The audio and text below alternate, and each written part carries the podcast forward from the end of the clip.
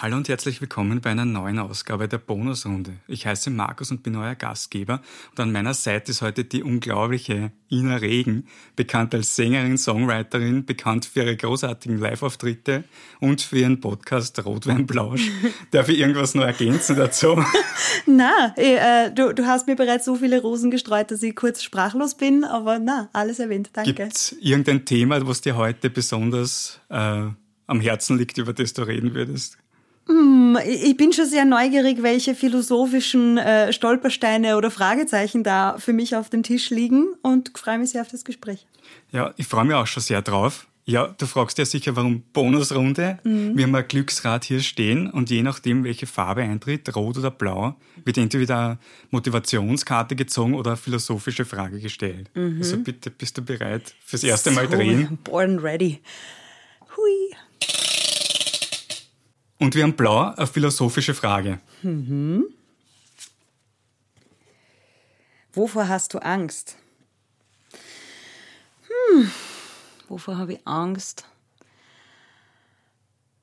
Hm, vor Situationen, die sich äh, mit allem Bemühen nicht kontrollieren oder bewältigen lassen. Also zum einen hat natürlich, weiß ich nicht, das letzte Jahr einige Ängste wieder an die Oberfläche geholt. Also so eine globale Pandemie dann schon sehr an, ans Ende seiner Möglichkeiten.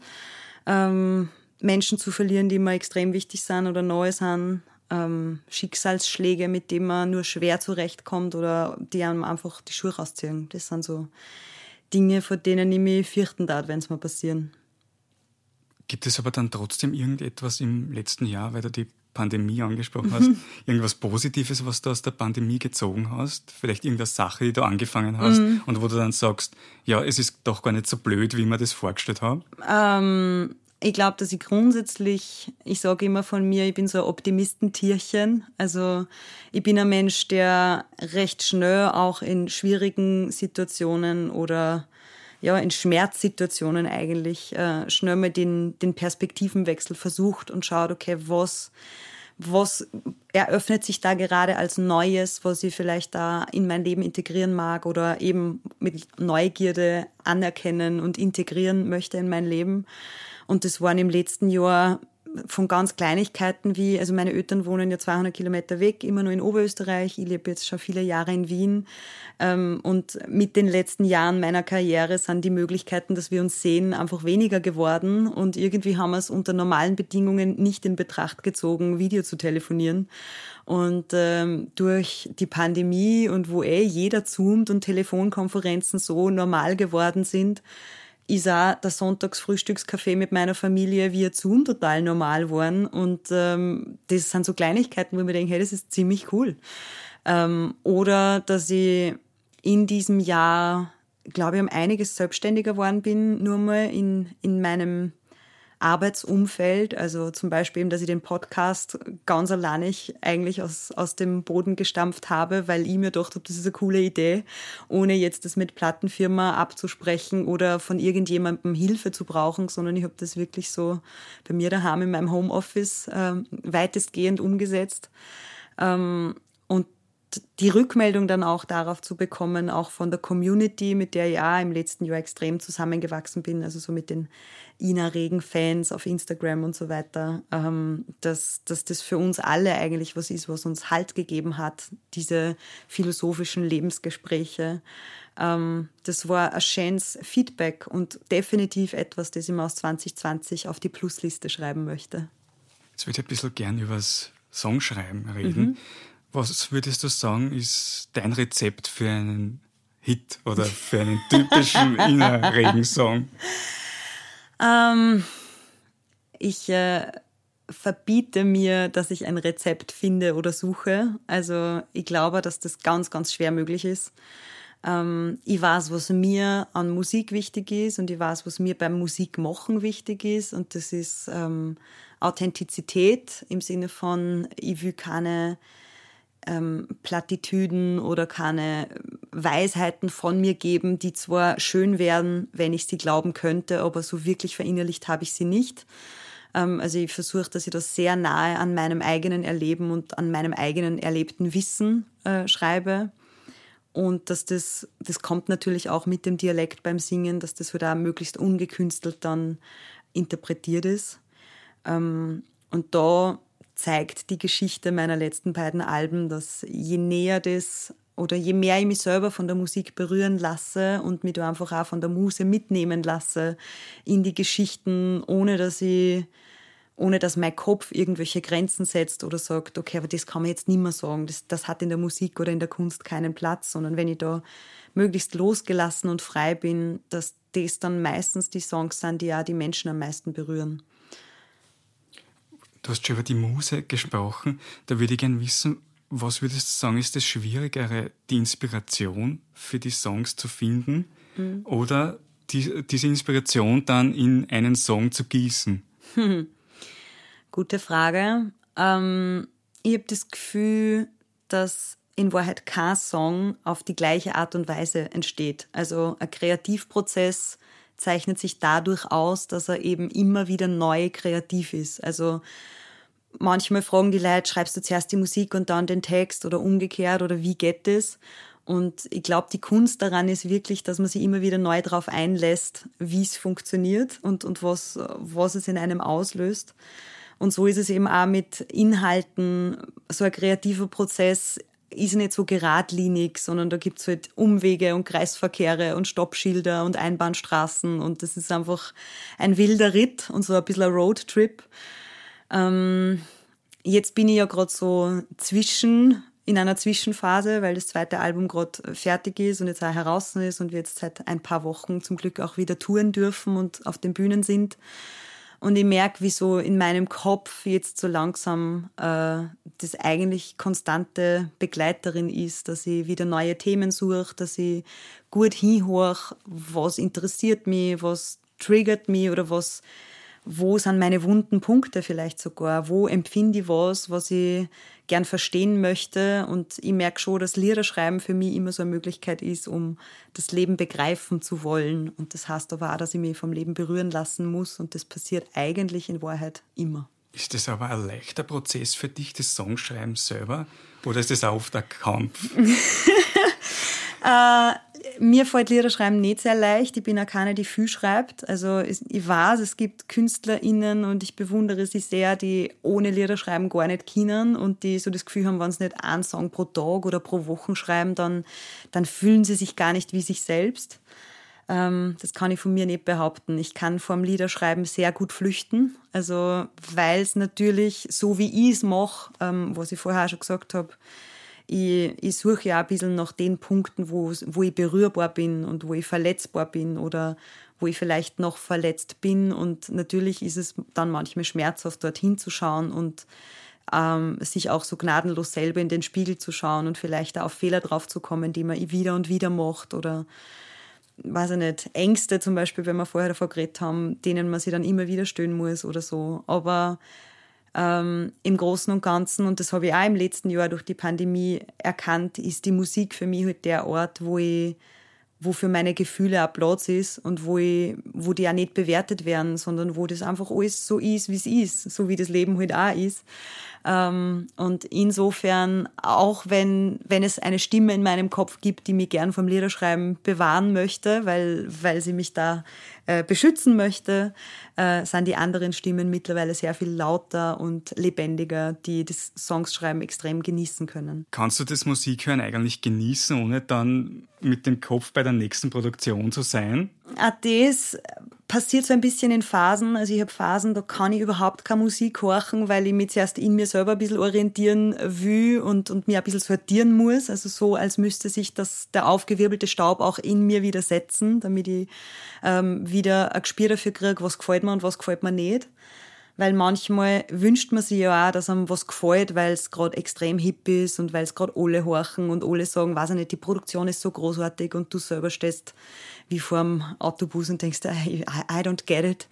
Und äh, dann habe ich mittlerweile gelernt, dass ich auch da einen Schritt zurückgehe und das halt einfach so lange wirken lasse, bis es halt wirklich wirkt. Und wenn es nicht wirkt, dann ist es halt einfach nicht das Richtige für mich. Ähm, also eben, ich, ich gönne mir mittlerweile diese Phasen, in denen ich nicht Musik höre, aber was ich auch gelernt habe, und das ist wieder halt auch ein Prozess, also man hat auch da so verschiedene Phasen oder ich hatte sie, ähm, während meiner Dienstleistungs-Berufsmusikerinnenzeit, wo ich für so viele verschiedene Künstler und Projekte gearbeitet habe, ist es mir schon passiert, dass die Musik so fast zu 100 Prozent der Schauplatz von Professionalität und Beruf geworden ist.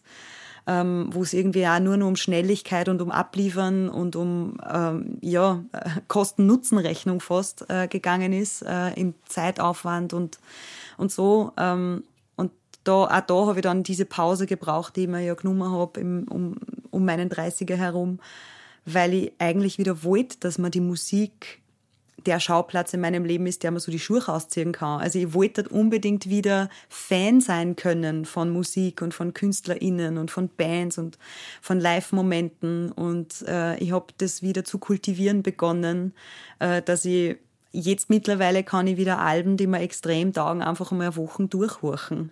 Äh, das ist mir verloren gegangen und ich bin extrem froh, dass ich das wieder wirklich wie so ein 17-jähriges Fangirl genießen kann.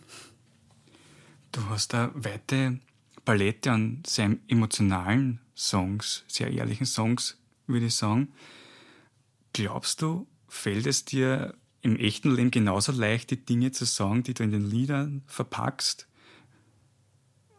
Jetzt ende ich schon mit dem Satz. Ja, gut. Ähm, über das habe ich auch schon viel nachgedacht.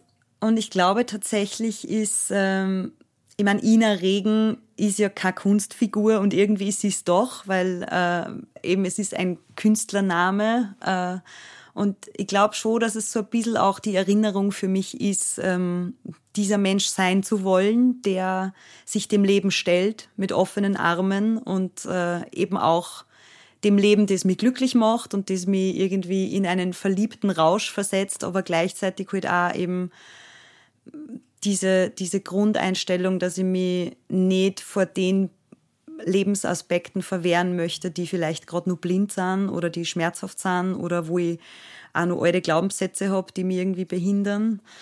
Ähm, aber natürlich lässt sich das in einem persönlichen Umgang mit Menschen absurderweise ein bisschen schwerer leben, als vor tausend Menschen auf einer Bühne darüber zu reden. Es ist ein ganz absurdes, komisches Wechselspiel. Und was würdest du sagen, ist persönlich dein größter Antrieb hinter Musik machen? Mm, das Leben. Also schon, ich habe so eine ganz große Neugierde nach Fülle und nach ähm, Ganzsein und äh, eben noch, dass das für Gefühle Platz ist. Ich habe so das Gefühl, wir leben in einer Zeit, in der wir uns schon sehr viel über uns und über Zusammenhänge und über wer sind wir als Gesellschaft und als Wirtschaft und als Klimakonstrukt, ähm, wir können uns da schon sehr viel erklären.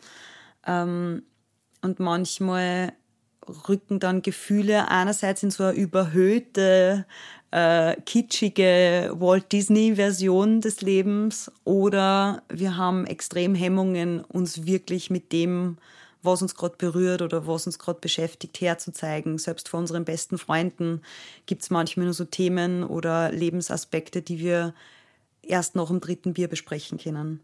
Und ich glaube, für mich ist es so, dass ich das Gefühl habe, Musik kann da das Bindeglied sein oder Kunst. Und für mich ist halt äh, die Ausdrucksform, die am besten zu mir passt oder mir am nächsten ist, war die Musik. Ich glaube, das Rad wartet auf dich. Sehnsüchtig. Also ziehe ich vom blauen Stapel. Kannst du dich an einen Oh nein Moment erinnern, in dem dir aufgefallen ist, dass du irgendetwas jahrelang falsch gemacht hast? Wie passend. Ähm, es war sogar eine Perlenkette von Oh nein Momenten, glaube ich. Ähm, eh, wie ich vorher schon gesagt habe, so um meinen 30er herum hat sie gefühlt innerhalb von einem Jahr mein komplettes Leben, wie ich es bis dahin gedacht und auch gewollt hatte, äh, relativ in der Luft zerfetzt. Also zum einen ist ähm, meine zwölf Jahre lang gedauert habende Beziehung äh, in die Brüche gegangen.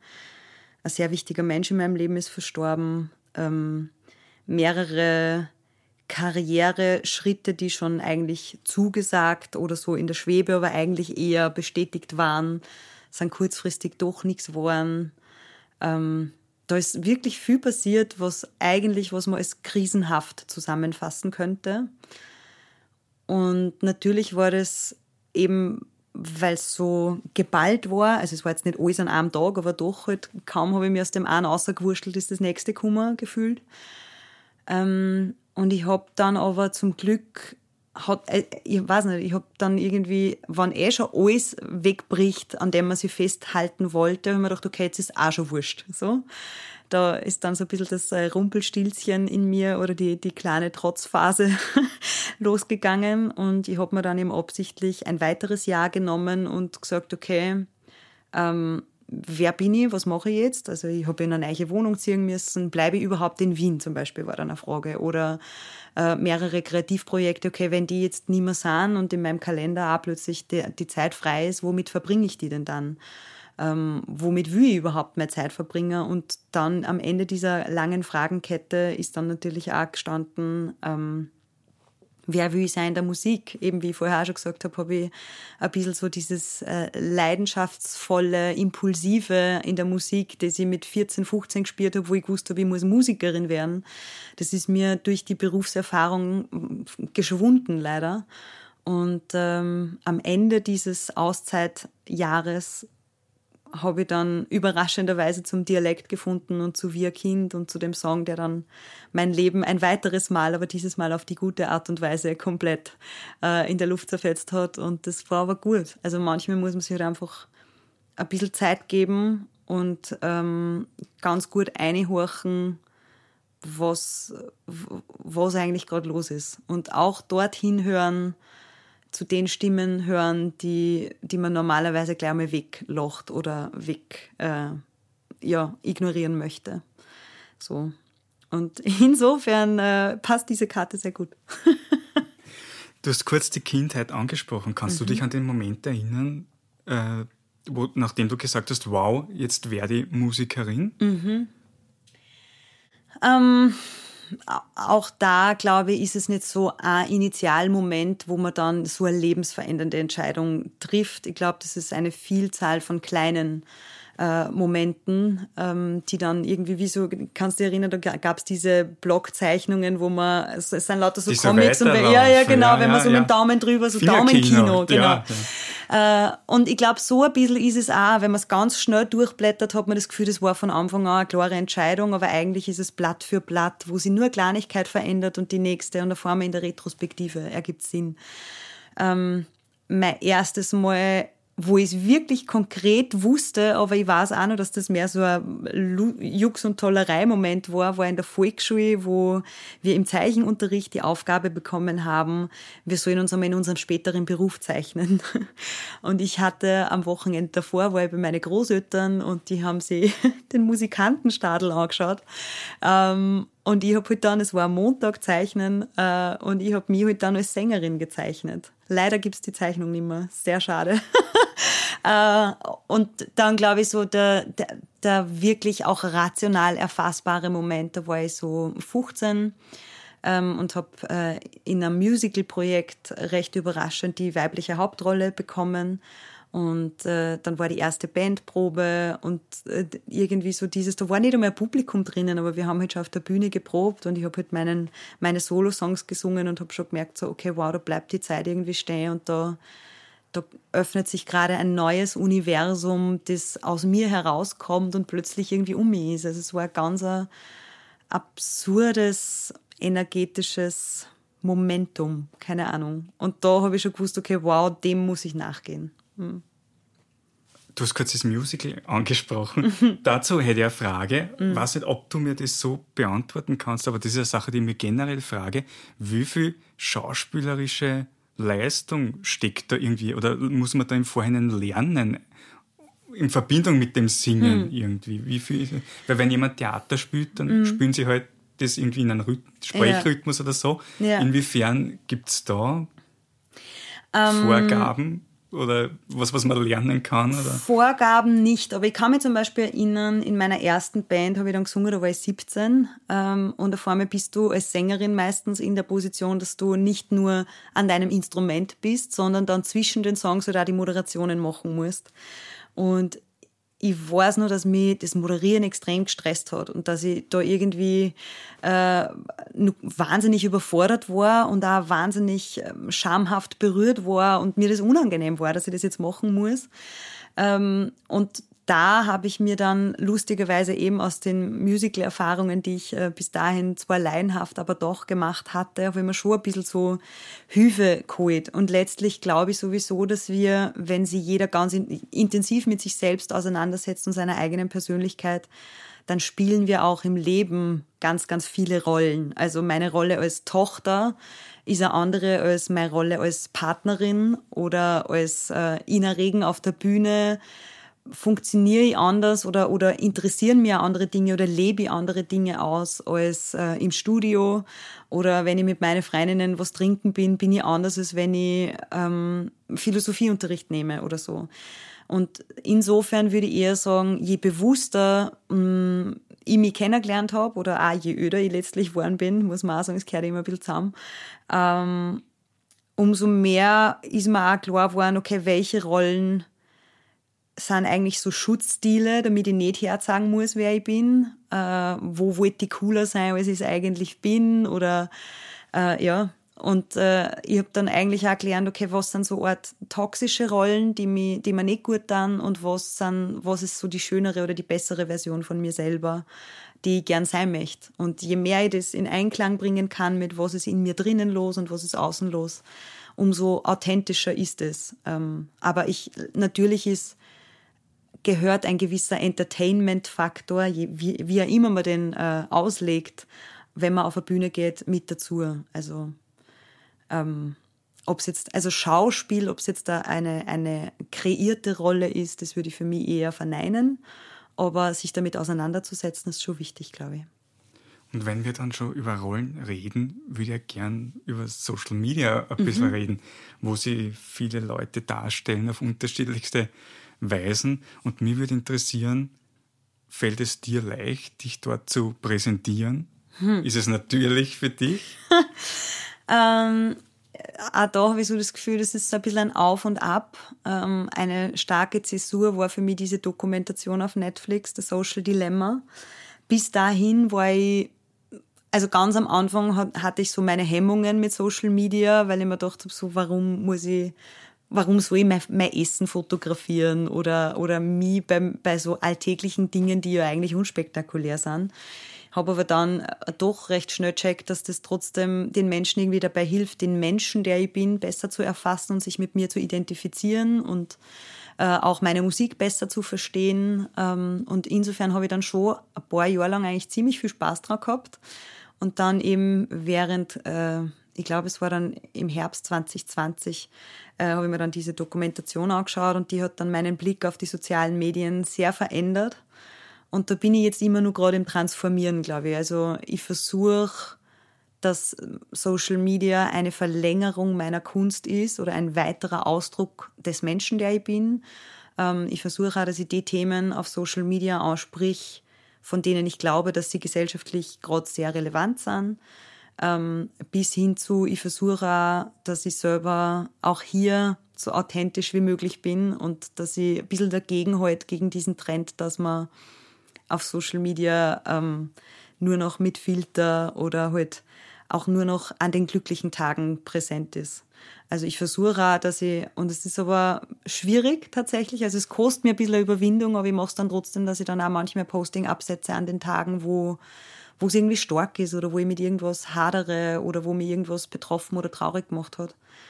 Ähm, und es hat sich aber schon auch nochmal, weil ich war ja Jurorin bei Starmania und das hat meinen Bekanntheitsgrad in Österreich schon nochmal multipliziert. Und das war auch irgendwie kurz einmal so ein bisschen eine Weichenstellungsphase, wo ich gemerkt habe, okay, da kommen jetzt Menschen in meine Fanschar, die mich nicht für meine Musik und für, für meine Kunst kennen oder mögen, sondern die halt einen ganz anderen Blickwinkel auf mich haben und vielleicht auch ganz eine andere Erwartung haben an dieses Social Media Profil oder an mich als öffentliche Person. Und auch das hat wieder ein paar Wochen oder um nicht zu sagen Monate gebraucht, um das wieder zu integrieren. Und ja, so insofern bleibt es jedenfalls ein authentischer Kanal, weil ich halt das alles auch mit berücksichtige und das, diesen, dieses Prozesshafte halt auch mit kommuniziere. Ich durchforst ja gern die Social Media Kanäle meiner Gäste. ich habe auch dich gestalkt, mein lieber Freund. Oh. Na, aber ich habe mir natürlich deinen Podcast angehört. Danke. Ich mir deinen natürlich auch. Danke sehr. Ähm, und da habe ich ein Bild gefunden äh, vom Rabenhof ist es, von einem Livestream-Konzert mhm. war das, wo du im Bandsetting auf der Bühne bist und daneben steht ein Schrank mit Büchern drin. Mhm. Und ich würde gerne wissen, welche Bücher du da griffbereit auf der Bühne hast, um nachzuschlagen. Das süß. Äh, das kann ich dir insofern leider nicht beantworten, weil fürs Bühnenbild war ich gar nicht verantwortlich. Also meine Vorgabe für dieses Konzert, das eben äh, das Album-Release-Konzert von meinem zweiten Album Rot war.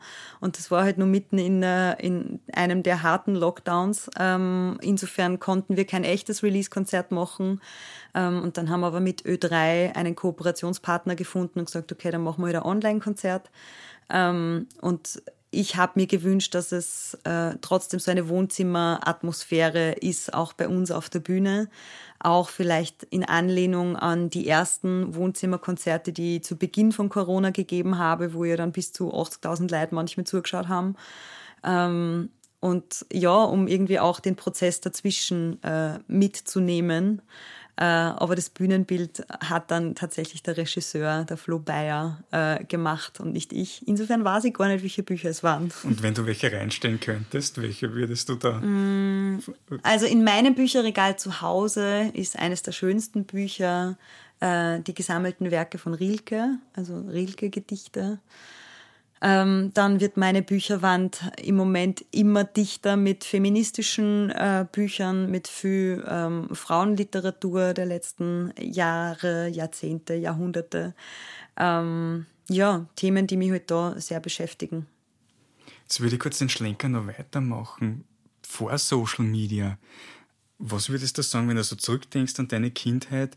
Was hat dich damals irgendwie beeinflusst, medial, irgendwas, was du konsumiert hast? Vielleicht ähnlich, positiv oder negativ, wie es heute Social Media kann? Ja, ähm, ich glaube, der Unterschied ist gar nicht so groß. Also was, was ähnlich äh, neugierig und leidenschaftlich verschlungen wurde, aber gleich to toxisch war, war das Bravo-Magazin. Das habe ich so in meiner, oder generell diese, was hat es da alles gegeben, Girl und Rennbahn Express und keine Ahnung was. Ähm, und ich weiß schon, dass ich mein Taschengeld oder ich habe auch relativ früh angefangen, ferial zu arbeiten als Jugendliche, dass viel von dem Geld, das ich da verdient habe, eigentlich in Musikmagazine, aber halt schon auch in so Schundzeitschriften, in so Mädchenmagazine reingeflossen sind. Ähm, wahrscheinlich halt auch, weil es auch damals, gerade die Pubertät ist ja so eine Zeit, wo man versucht herauszufinden, wer man sein muss in der Welt. Und da orientiert man sich halt auch oft an anderen und nicht unbedingt an der eigenen Familie, sondern halt an Stars und Menschen, die scheinbar das gute Leben erwischt haben. Ich würde sagen, das Rad wartet noch einmal auf dich, Ina. Bonusrunde! Bitte. Es ist rot. Gesetz der Serie ja. durchbrochen. Bitte, zieh die Motivationskarte. Everything happens for a reason. Mhm. Ähm, das ist auf jeden Fall ein Glaubenssatz, mit dem ich groß geworden bin, also der in meiner Familie sicher als äh, gültige Wahrheit gehandelt wurde. Ich habe das auch sehr lang zu 100 Prozent glaubt. Und es gibt da jetzt immer wieder Phasen, eh so wie ich vorher schon gesagt habe, wenn irgendwie was Zaches passiert oder wenn ich irgendwie merke, ich, ich bin so in meinem Schmerz gefangen, ist ein möglicher Befreiungsschlag eben der Perspektivenwechsel und herauszufinden, okay, was könnte der Grund dafür sein? Also jetzt nicht im ersten Zusammenhang, aber gibt es vielleicht einen Parallelzusammenhang oder, oder einen Knoten in diesem Sicherheitsnetz oder in diesem Gitter? Ähm, und insofern glaube ich generell, dass das so mit philosophischen ähm, Kurzsätzen oder so Statements oder bis hin zu diesen Motivationskarten, die dann gern auf Magneten auf irgendwelchen Kühlschränken bicken, ähm, dass das ja eigentlich nur so eine Momentaufnahme sein kann, so ein Mosaiksteinchen, das am jetzt gerade fällt fürs Glück. Ich glaube aber nicht, dass das das Destillat des Glücks ist und wenn man das verstanden hat, dann macht's Leben für immer und äh, in jedem Augenblick Sinn. Ähm, das hätten wir zwar, glaube ich, gerne als Menschen, dass das so wäre, aber das kann manchmal auch nur eine Entscheidung sein, damit es einem besser geht. Aber höre ich daraus, dass du dich selbst nicht dabei ertappst, wie du anderen solche Sprüche näher Ach, bringst. Doch, volles Brot. Also in meinem Podcast, ähm, wo es ja um verschiedene philosophische Themen oder Gesellschaftsthemen geht, ähm, bin ich dann auch diejenige, die dann in ihrer Recherche immer noch Zitaten sucht von, weiß ich nicht, wichtigen Philosophen oder Popstars oder Lyric-Zeilen oder so. Ähm, und ich bin schon selber auch jemand, und ich weiß vor allem auch in dieser, in dieser krisenhaften Zeit, von der ich vorher gesprochen habe, habe ich mich extrem festgehalten an so vermeintlichen Lebensweisheiten. Und ich glaube, dass in jeder dieser, in jedem dieser Sätze wirklich nicht nur ein Funken, sondern eben schon eine Wahrheit steckt. Ähm, nur glaube ich halt auch nicht, dass, dass einem das die Berührung mit dem Leben äh, weg, also ersparen kann. ähm, also nur weil man die ganzen Sprüche kennt und auswendig weiß und äh, sich gegenseitig auch, ich bin das auch in Gesprächen mit Freundinnen oder auch auf Social Media gibt es immer wieder mal so Motivationssätze von mir. Ähm, weil manchmal braucht man genau das, aber leben muss man es dann trotzdem und äh, darf man es vor allem dann trotzdem. Und ähm, das ist eigentlich wichtig, die Momente zwischen den Sätzen wir spielen ja da fast ein Spiel, würde ja. ich sagen. Aber würdest du sagen, ist es für dich auch leicht, dein inneres Kind zu bewahren, bis heute in die Gegenwart? Ähm, leicht auf keinen Fall. Ich glaube, das ist ähnlich wie das, was ich vorher gesagt habe, mit die Leidenschaft für die Musik zurückerobern, wo auch den Kontakt zu meinem inneren Kind wiederherstellen und äh, in mein Erwachsensein integrieren, mein eigenes Wesen anerkennen mit allem, was daran schön ist, aber auch mit allem, was daran kompliziert ist und für andere vielleicht manchmal schwer zu ertragen oder für mich selbst. Ähm, das ist viel Arbeit und das ist also aber eine extrem schöne Arbeit. Also mir macht es auch Spaß. Also ich, ich würde sagen, neben der Musik ist Persönlichkeitsentwicklung mein zweitgrößtes Hobby. Also mir taugt es, ich schmeiß mir dann auch gern in so eben Schauspielworkshops als persönliche Erfahrung und ich, ich springe gerne aus meiner Komfortzone, nicht weil es mir leicht fällt, sondern weil es wichtig ist. Ähm, und weil ich glaube, dass ich dann äh, neue Erkenntnisse über mich und übers Leben gewinnen kann, mit dem ich irgendwie ein erfüllteres Leben führen kann.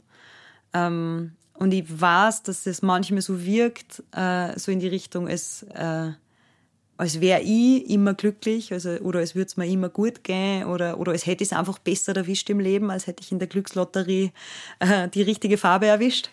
Ähm, und ich weiß aber von mir selber trotzdem, wie viel ähm, Zeit und Energie in dieses Ich geflossen ist, das ich heute sein kann. Und äh, wie viel eben Bewusstheit ähm, da auch weiterhin von mir verlangt wird, also ich selber von mir verlangen werde, damit ich eben glücklich sein kann. Ich weiß, dass Glück nichts ist, was man entweder hat oder nicht hat, sondern nach dem man immer wieder greifen muss.